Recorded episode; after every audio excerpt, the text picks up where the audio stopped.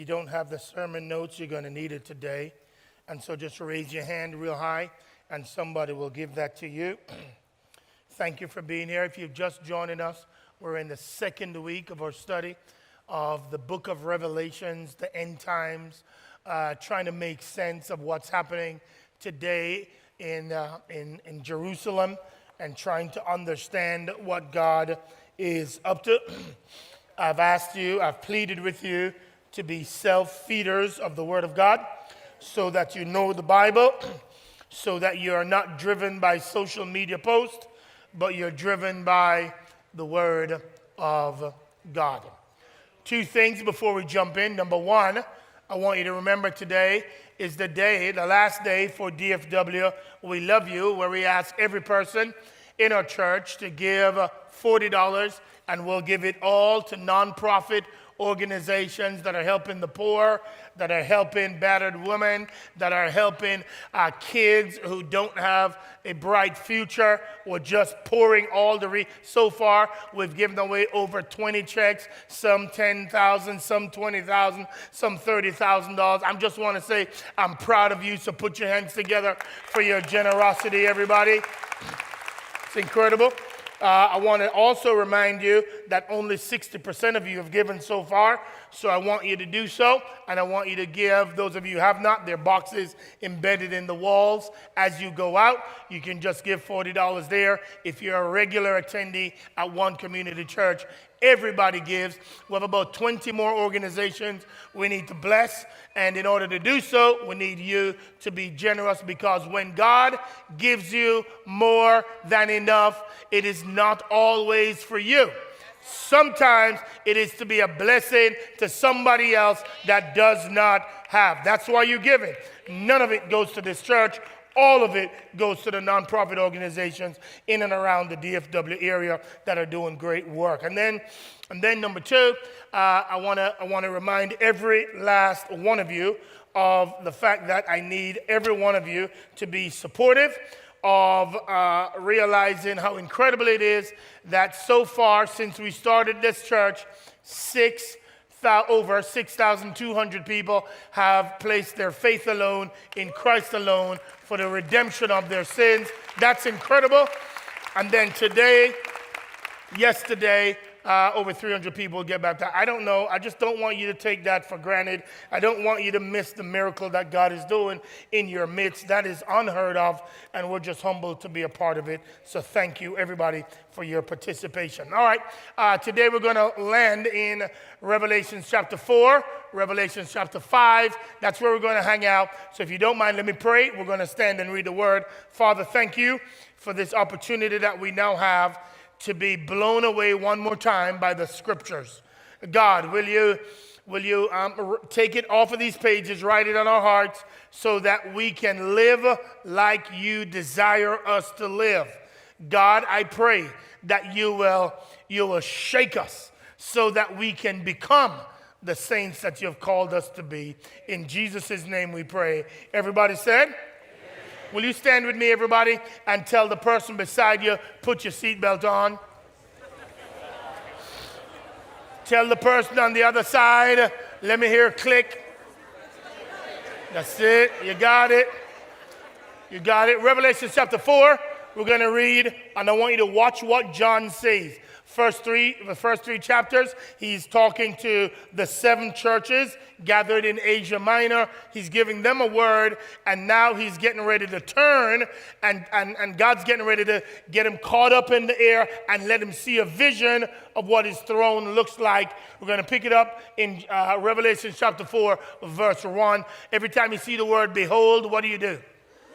You got it. If you're here and new to a church, we read the Bible in this church. So you need to know when the word behold shows up, there's something coming that's supposed to shock you. This is not normal, it's not normative, so it's supposed to shock you, and you need to read that into the text.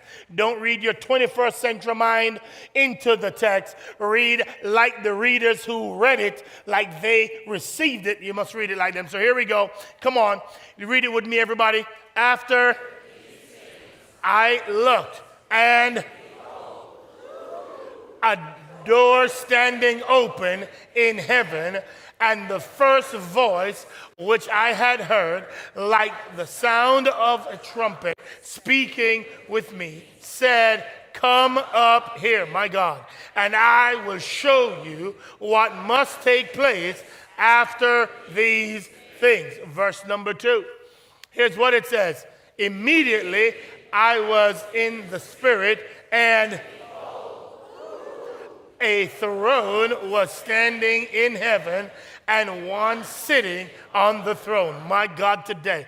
And he who was sitting was like a jasper stone and a sardius in appearance.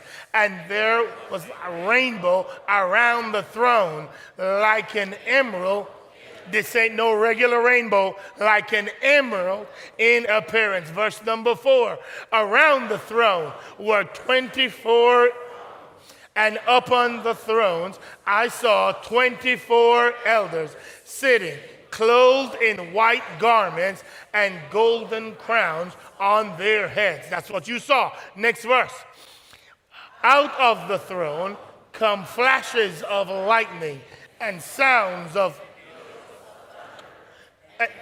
seven lamps of fire burning around the throne, which are the seven spirits of God. Let's read one more verse, verse 6. Here we go. And before the throne, there was something like a sea of glass, like crystal. And in the center and around the throne, four living creatures, full of eyes in front and behind. My God, all he's doing is describing to you what he is seeing. Let's pick it up in chapter 5, verse 1. Watch this. Chapter 5, he says, And I saw in the right hand of him who sat on the throne a book written inside and on the back, sealed up with seven seals. Hmm. And I saw a strong angel proclaim with a loud voice who is worthy to open the book and break the seals? Next verse. And no one in heaven, my God,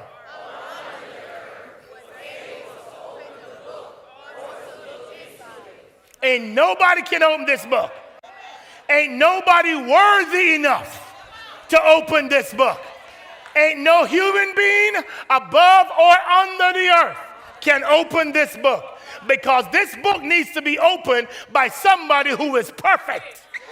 And since you ain't perfect, you can't open it. Look at John's response. Next verse. Then I began to weep greatly because no one was found worthy to open the book or look into it. My God, no one was found. And one of the elders said to me, Stop weeping. Watch it now, watch it now, watch it now, watch it now.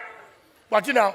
He saw something, he saw something, heard it, see it. The lion that is from the tribe of Judah, the root of David, has overcome so as to open the book and its seven seals. Next verse, here we go. And I saw between the throne with the four living creatures and the elders, a lamb standing as if slain, having seven that means all of seven, the number of completion. Horns, the number of authority and power. So it's the one who has all authority, the one who has all power. Come on, come on, come on and seven, seven horns, and seven eyes. Let me tell you about seven eyes. Seven eyes, number of perfection. Eyes represents wisdom. So the one that has all wisdom and the one that has all power. Here we go. Spirit of God sent out into all the earth. Let's go. One more verse. I think all we can take is one more. And he came and took the book who sat on the throne. Go, keep going, keep going. It's too good. And when he had taken the book, the 20 and the 24 elders fell down before the Lamb, each one holding a harp and a golden bowl full of incense, which are the prayers of the saints. Next verse. Next verse, next verse. And they sang a new song, saying, Worthy are you to take the book and to break the seal, for you were slain and purchased for God with your blood men from every tribe and tongue and people and nation. Keep reading the word of God. Watch what it says.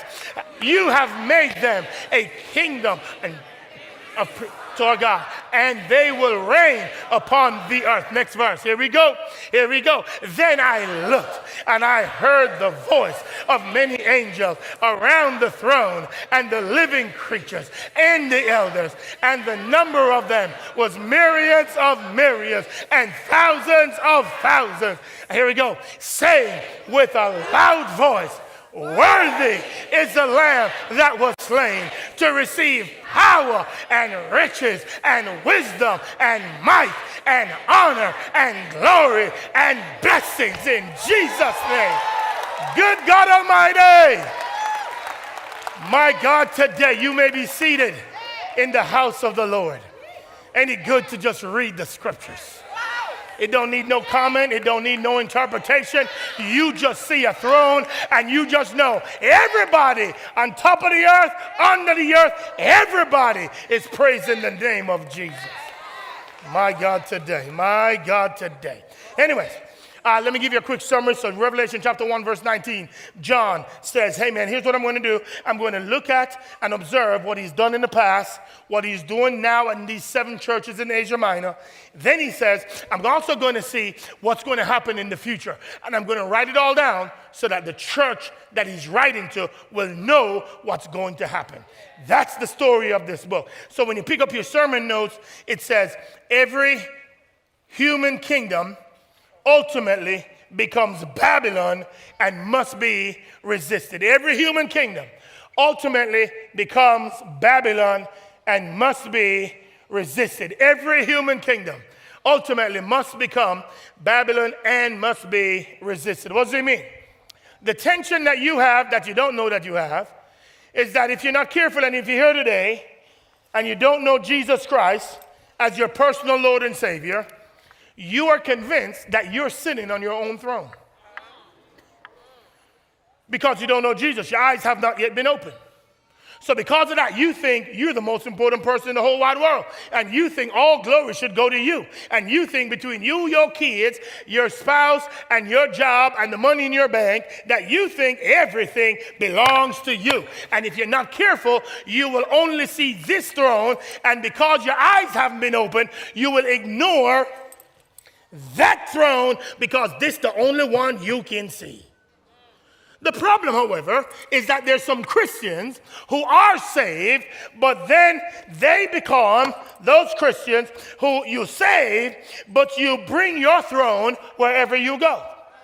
So many of you brought it in church today. That's the problem. Talking about, I'm going to worship God. Yeah, I'm going to worship God. But you bring your own throne with you. That's why some of you is checking your phone while I'm preaching because you want to know what's going on with your throne. That is why some of you are still mad and can't worship God because of the person sitting beside you because you have elevated yourself as more important than the throne of God that you should be worshiping, but you have allowed the person next to you to so get under your skin that you can't worship that throne because you're still focused on your own throne. Oh, I'm preaching today to somebody. Oh, I'm preaching today. So, because of that, the problem becomes that you have missed the fact that God's called you whenever you got married. I'm going to save a single person today. God's called you whenever you get married. He's called you so that you know that when you blesses you with a spouse, the spouse's job is to make you look like Jesus. I know I wouldn't get a lot of amens right there. Because what God's saying is, I want you to drop your throne I want you to realize that when you get married, I want your spouse to help you produce the fruit of the Spirit so that you look like me. Don't blame your spouse. I want you to learn patience. I want you to learn kindness. I want you to learn self control. I want you to learn gentleness. I want you to learn meekness. And the only way I can teach it to you is to bring a spouse in your life so that the spouse get on your last nerve so that you run to my throne and worship me and become more like me so you can run back and love them the way you're supposed to. Oh, I'm preaching to somebody in here today. Two people ain't gonna get married now. Two people gonna be like, I'm out. The challenge on the floor is that we have too many American Christians that are convinced that you are the center of the world. All they have to do is look at your Instagram and your social media because all you care about is you. And God says, I came and I died so that your throne will become second, third, fourth, and fifth. And there is only one throne that every knee will bow and every tongue will confess. So if you don't do it now, there is coming a day when you're going to do it. So might as well you get used to doing it now so that you can get used to doing it in heaven. Because 24 hours a day, there are angels and there are people worshiping him in the throne. It is actually what your heart longs for. Your heart, that's why, as believers, you should be praying that God comes back quickly. You see, too many of y'all want to take it about, well, I care about this side or I care about this side. Instead of praying, God, will you get me out of this mess quickly? But we don't know how to do that, which is why we ain't never prayed that prayer before. What you're praying is, God, come help me get more. What you're praying is, God, come bless my kids. What you're praying is, God, give me the promotion. And I'm not saying there's anything wrong with any of those prayers, but the ultimate prayer should be, God, I can't wait to see you face to face when you have a skewed view of the throne, because your throne looms larger than his throne, that's why you don't pray that he comes quickly. But when you know the Bible and the scriptures, and you know the only thing that's going to get us out of the mess currently in Jerusalem is when you and I pray and say, Lord, if it is possible, come quickly. The problem in too many of us is we don't want him to come quickly because we ain't done with the mess we want to do. So we praying that he hold on, God, hold on. So what he says, what he says, what he says, what he says to the church. He says the devil is going to use, listen to me now, three schemes to mess up the church. He says he's going to use three things to mess you up. Number one, he says, he's going to make you know God, have knowledge of God, but you're cold. In other words, you know the scriptures, but you don't live the scriptures. In other words, you know that God has given you grace, but you don't want to give somebody else grace. That's why you're still mad with the people you're mad with. Because you don't go buck wild on God, do worse than what they did to you. And the problem is, some of you don't think you've done worse to God, which means you really don't know how bad you really are, but for Jesus. So since he gave you grace, since he gave you mercy, since he gave you all that he's given you, you're supposed to now say, Well, God, what you have done for me is so great, I cannot help but give it to the person that's in need of grace from my life. But you know God, but you're cold. You have orthodoxy, but you don't have orthopraxy. You don't know how to practice what you say you believe. And so you walk around like a Pharisee, like you know God for, oh yeah, I've been knowing God for 55 years. You're 55 years old, talking about, I've been knowing God since I was in the womb. Just cause, just cause your mama know God don't mean you know him. So we, so we have, we, we large on the Bible, but we thin on love. That's why you still have up, I can't talk to those people that don't think like me. That's because you're missing the whole point. I'm a, I'm, a, I'm a Republican. I can't talk to them Democrats. I'm a Democrat. I can't talk. And, and, and you're letting the world drive you. That's why in Revelations 1 through 3, he says there's going to be two choices the faithful and then those who compromise. That's the choices we laid out last week. Faithful, compromise. Those of you who are going to be faithful, he says, I have good news for you, Revelations 21 and Revelations 22. Those of you who compromise, that is, those of you who, who morph yourself into the world and know there's no difference between you and the rest of the world, he says to you, you got a problem. Why? Because more tribulation is coming. So then, number two, to the churches, he says, some of you are that, but some of you are spiritually aware, but you're indifferent. You're spiritually aware of what God wants to do, but you're indifferent. You, have, you don't care about knowing your Bible anymore. You, you have become biblically illiterate. So you go to church every week and you scream and you holler and you got 10 pastors you love to listen to and you love them all, but you don't know the word for yourself. All you do is say, Ooh, that was a good word. Oh, yeah, he said that if I just get out of the way, God's going to bless me with a Mercedes. And you care more about your Mercedes than you do about worshiping the one who sits on the throne. The second thought is of those of us who are spiritually aware but indifferent is you don't care about your sin. You've been sinning in the same area for such a long time. You don't even care no more. You've just got it, well, it's just what I do. I can't help it no more. And you're walking around like you're a spiritual giant. But you got three little sins that happen every single day. And you don't care about them anymore. It's just what you do. It's like I always say, it's like a fish got caught and you don't know how to get out. And then the third one says, third one says, you're spiritually weary, and so you're falling away. You've done the church thing. You've done it for a long time. And you're getting tired of the church thing. So you so listen, so you no longer care deeply about the word of God because you don't even believe anymore that it's the it's the authority from God. And you have allowed the world to simply say, oh man, why you, you, still believe in that miser in the sky? You still believe in that person who just want to restrict you? You're free. Do whatever you want. If it feels good, do it. And you have allowed the world to convince you that God's not that real. It's just a fairy tale made up by some white man. Leave it alone and just do you. Live your life. And some of you, woo, thank you, Holy Spirit. Some of you go in dating relationships where you, when you went into it, you love God with all your heart, but because you're desperate, you go date a fool, and that fool has now convinced you that there is no God. I don't know who that was for. It didn't go in any other service but this one. So if that's you, just wave your hand. Say, Thank you, Holy Spirit. You're in a relationship with a fool. And the fool trying to talk you out of what you know to be true in your heart. And because you're so desperate in love, you go and let physical, earthly love drive you away from the true love of your life, which is the one who sits on the throne. Oh, I'm pre- when I say I'm preaching to somebody up in here today, all right, let's. Anyways, anyways, anyways, come on. We got we got to go somewhere. Come on, let's go. Let's get it. Let's get to it. Let's get to it. Let's get to it. So what do you do to try? Here's the devil's. Hey, come on up here. Come on up here. Come real quick here. No, no, no, no, no. not the singer.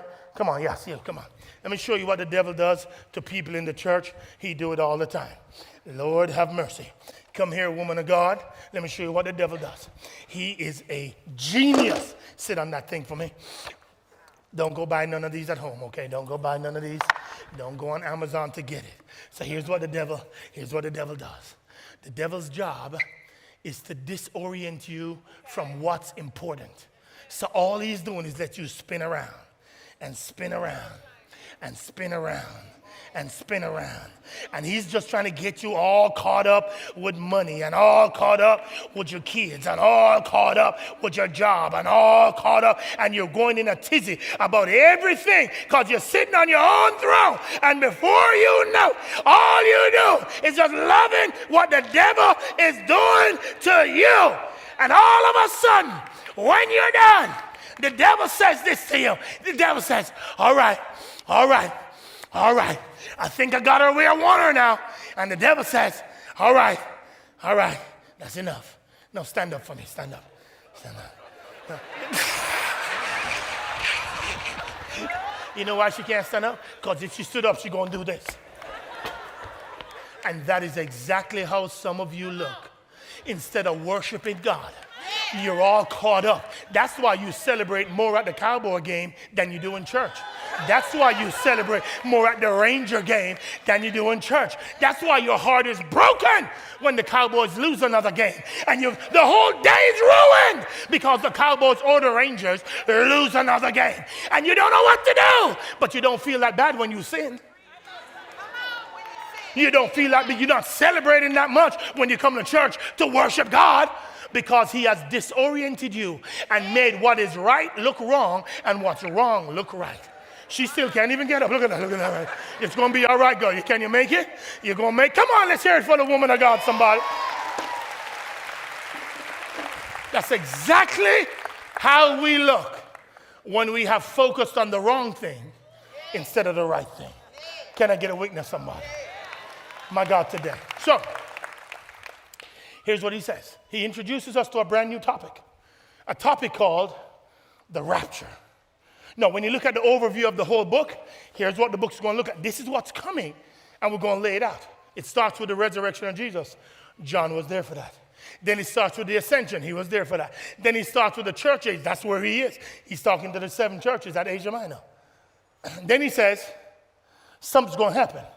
It's called the rapture. You look at that one, you can see it real clearly. It's called the rapture. Then you have the seven year tribulation.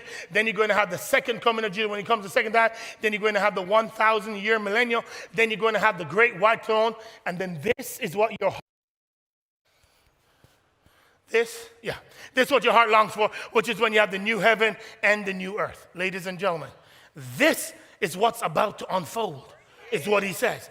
This is it. You better be aware of it and stop looking at social media or stop looking at the news and stop being fearful about what's going to happen because you got a God that's still on his throne. I don't care what man does.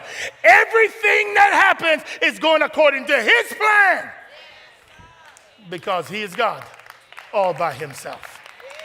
So, here's what he says Revelation chapter 4, verse 1. Watch what it says.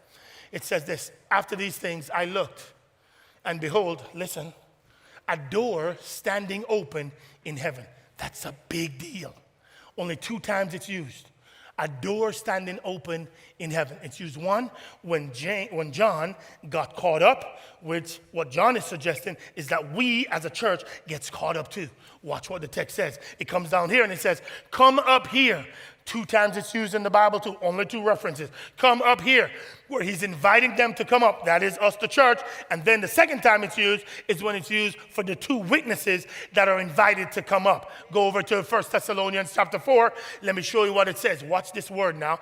He says, Then, read it with me, everybody. We who are and remain will be. That's the word right there, caught up. Everybody say, caught up. Caught up. Two more times, caught up. Caught up. Last time, caught up we who are alive will be caught up together with them in the clouds to meet the Lord in the air, and so we shall always be with him. With the Lord. So here's what's happened. Go to your notes now. Let me show you. Let me show you the breakdown of it. So here is the here's the five or six things that's going to happen. Five of them. Um, why is it that we believe? Watch this. This is my argument for this thing called the rapture. The word rapture is not in the Bible, but you got to figure it out. Here we go. The absence of the church. After Revelations 1 through 3, you don't see the, the, the word church again, the gathered church again, all the way until Revelations 22. What does that mean? That means that it's there. We're not here until he comes back. That's what it means. So the tribulation's going to go down, but we, the church, are not going to be there with him. Then you see the open door in heaven. You see it here again in, in, in the Revelation chapter 4, where you see the open door. And then the same word, the idea of the open door, is used when Christ is coming back in Revelations 19 11. Number three, the sound like a trumpet. That word is associated in uh, 1 Corinthians chapter 15, 51, and 52. It's where you see the same concept, and it's also seen in 1 Thessalonians that I just read. Number four, is where it says the invitation to come up here.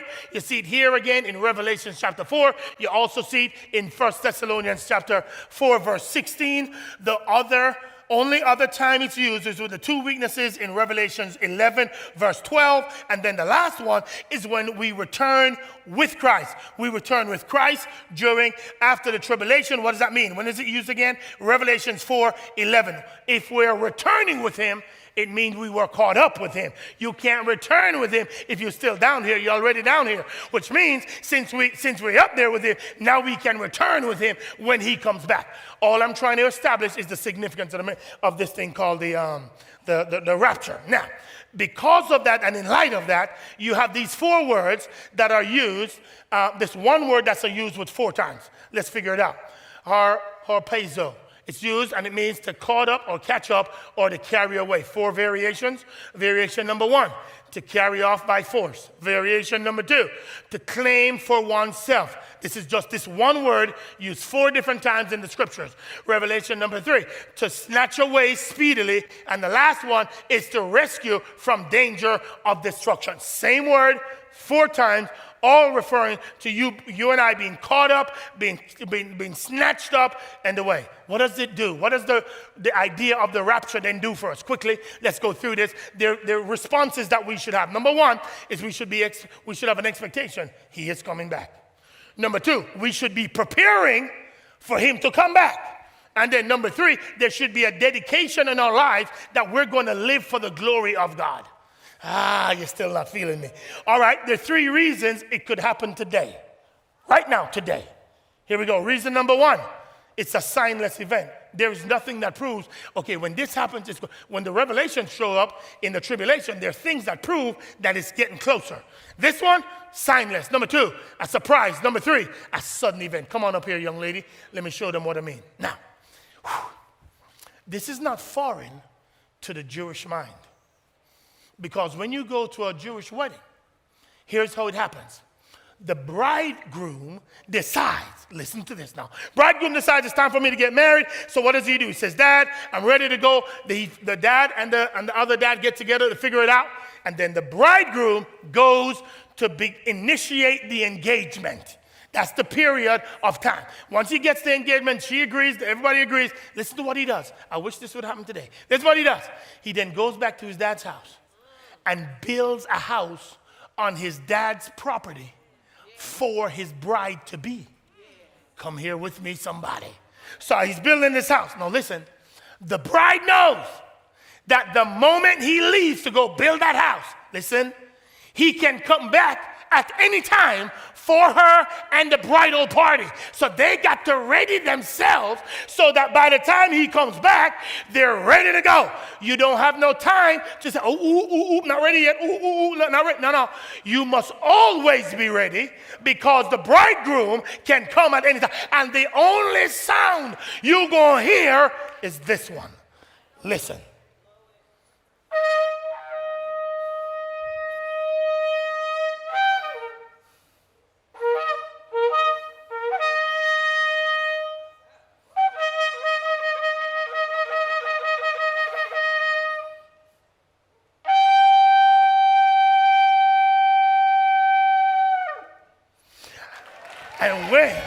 My God, today, when the bride hears that sound, it means, uh oh, the bridegroom is coming.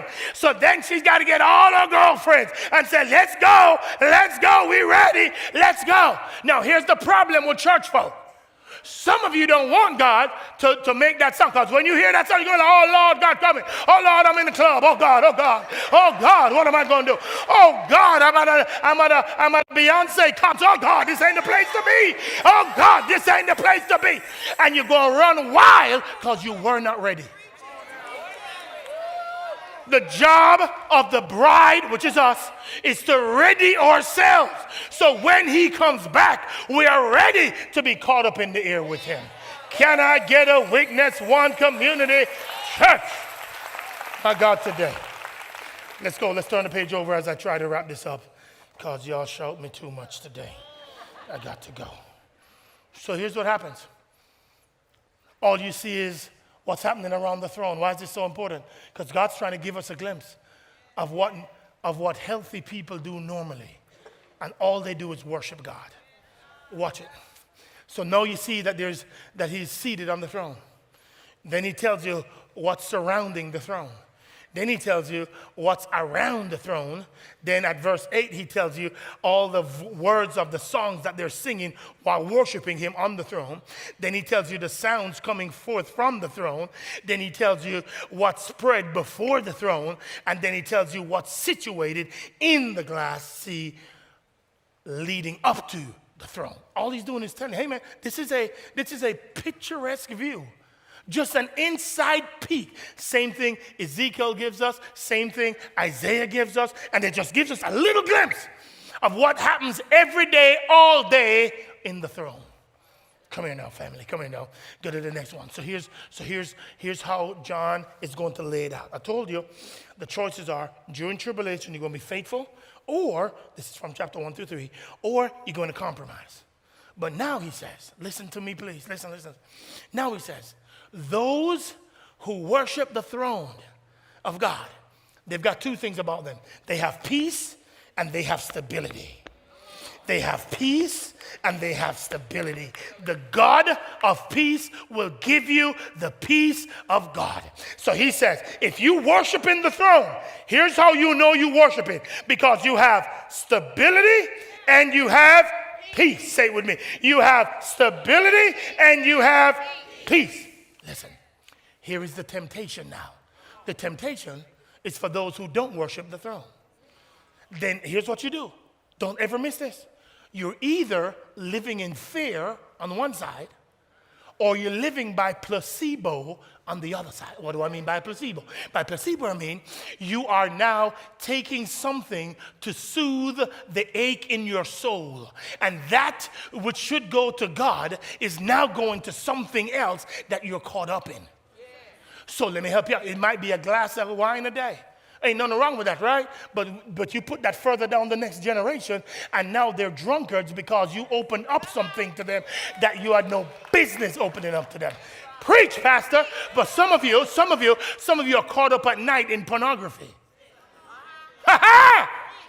And all of a sudden, you're so wrapped up because it's a placebo that's soothing your soul. When really, what you want is to worship the Lamb of God who takes away the sin of the earth. So you're either operating in fear or you're operating based on placebo, but either way, you're missing out on peace and stability. And the only way you get these two is if you abandon your throne and you worship God the way your soul aches to worship God. No, listen, here's why. In the text, it tells us, I don't have time to go through it, but in the text, it tells us, it tells us that there that, that when, when you're faithful, you're going to get a, a, a crown and you're going to have this crown that you can put on your head. Now, here's what the text says about the crown you can put on your head. The text says, when the 24 elders that sat around the throne that got crowns because of their faithfulness, when they enter the throne room of God, what they do is they take their crowns off. Why? Because the crown was given to them by God for their faithfulness. Stop, stop, stop. Was given to them by God by the faithfulness. But they know that the only reason I have this crown is because the only reason I have the crown and the only reason I've been faithful is because it is God Himself that enabled me to be faithful, to hold on and not give up and not compromise. So when you get in the presence of the King of Kings and the Lord of Lords, you're not arrogant. You don't dare wear a crown in front of the presence of the living one who makes you take your next breath. When you get in His presence, you take your throne off, you throw it to His feet, you get as low low as you can go because you recognize the goodness and the mercy of God in your life and you get as low as you can go to worship Him. Can I get a witness, one community church?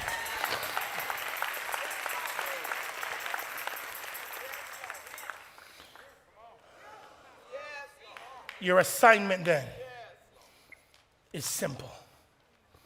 To him who sits on the throne what he deserves is worship. And let me help you out. When I was young, um, I don't know about you, but I used to give a lot of trouble. And one of the things I used to love to do is I used to love to rub my shoe in the carpet and then touch somebody. You know what happens when you do try it at home? Try it with your kids. Try it with your kids. Uh, you rub your shoes in the carpet real good, and then you touch them, and it shocks them. And it was the funniest thing to me in the world. Because you to rub it and you touch, you rub it and you touch, you rub is what, would, is what the response would be. Can I tell you what God wants us to do? He wants us to keep rubbing up beside Him. And the more you rub up beside the goodness and the greatness of God in your intimate relationship with Him, when you're praying before Him, when you worship Him, when you're having your own personal time with Him, then what will break out is praise. Because what you cannot hang out with God long enough and not come out singing the praises of the goodness of God. So the more you hang out with him, the more you rub shoulders with him, the more you want to worship him. It's the reason why every Sunday morning when you get up out of your bed and come to church, what you're doing is you're coming to church with other folk who have been rubbing up against God, which is why a praise team leader don't have to pump you up because you come into church ready to praise the name of the Lord because he's been that good to you, because he's given you peace and he's given you stability. And if you have those two, you know that only comes from the King of Kings and the Lord of Lords. To him who sits on the throne, to him be all worthy and honor and blessings and favor forever and ever. Amen. So here's what we say in closing He's going to open a scroll as we go to chapter 6. And as we go forward, he's going to open a scroll. He has seven seals. And he's going to start opening them. And in chapter 6, all the way through chapter 19, you're going to see what happens. When the only one who could open the throne, this is the deed to the. Oh, I could go into this. I'm done, I'm done, I'm done, I'm not. I'm done, I'm done, I'm done. You, what you need to know is when Adam, when God gave Adam dominion over the earth, he lost it when he followed the devil. Come here. When Jesus Christ came and died and was raised from the dead, Jesus Christ regained the authority, which is why he's the only one that can open the scroll which is why he's the only one that can then mitigate and allow the foolishness to happen on earth so that be, at the end of that time you will have a new heaven and you'll have a new earth. The only reason that can happen is because he owns the title deed to the earth. And he gets to pull off what only he can. The rest of this book is amazing. Bring your mama, bring your daddy. Bring your dog, bring your uncle. No, no dogs. Bring your uncle and bring your aunt. As we conclude this series over the next five, well, five more weeks in this before we get done. But you don't want to miss what's going to happen next. Your assignment is to go home and read chapter 6 and chapter 7 as we begin to roll out this scroll and see what God has been up there. I, no, I want to put the scroll down, but it just seemed too holy. I can't put it down there. Let me put it back. It ain't holy, it's just a piece of paper. But but it just seemed it just seemed sacrilegious. Okay. Let, let, let, let's go to prayer. Now listen, if you're here today, this ain't the time to leave. Because there's still too many people that have a throne that's running and can't see the ultimate throne because you're enamored with your own. If you're here today and you're not a believer, when everybody else is going out, I want you to come on up front because I want to tell you about this man called Jesus, the Lamb of God who took away the sins of the earth. So if that's you today, you don't know Jesus and you want to start to have a relationship with him, then why not today? Why not? If he's been talking to you and you've been hearing the voice of God saying, Today's the day. If he's been knocking and saying, Will you let me in? Today's the day. If you're here today, and for you, you have not yet, um, you've wandered away from God, and it's time for you to come back to Him. He's saying to you, Will you put down your throne and come worship the one who sits on the throne? And it's your time to come back to God because you've wandered away. If you're not ready, you're not prepared for Him to come back because you're still wiling out. Today, He says to you, Why not today? because I could come back today. If you're here today and it's time for you to join a church, and you have not joined a church, you've been doing your own thing, and He says, Hey, man, I, I, I created you to be a part of a group of believers. Then, as everybody else is going out, I want you to come on down. I'm going to pray for you right now. And remember, family, this ain't the time to leave. Do not be used by the devil to distract somebody from making an eternal decision for the glory of God. Heavenly Father, we thank you today for your word that has gone forth. Now, God, will you speak to every heart in the house, every heart in homes, and will you simply do what you do best? Knock on that little heart and ask that heart to come in. Will you do that today, God? All over this world. Will you do that today and, and create a harvest like we've never seen before? So whether it's somebody accepting you, whether it's somebody coming back to you, whether it's somebody joining church, whether it's somebody that wants to get baptized, do your spiritual, incredible job and speak to our hearts today. If you're here today and you made that decision, then there's a, there's a book that you can download on the sermon notes. Put your, put your phone over there, download it, read that book, and then you can make the call if you so choose to do so. Father, will you take your people now? And will you release us into a dark world? Will you ready us so that we're eagerly looking forward for the bridegroom to come back? May every person here be prepared May every person here live in a dedicated way for the glory and for the praise of God. We pray this in Jesus' name. And everybody said, Will you put your hands together for God, everybody?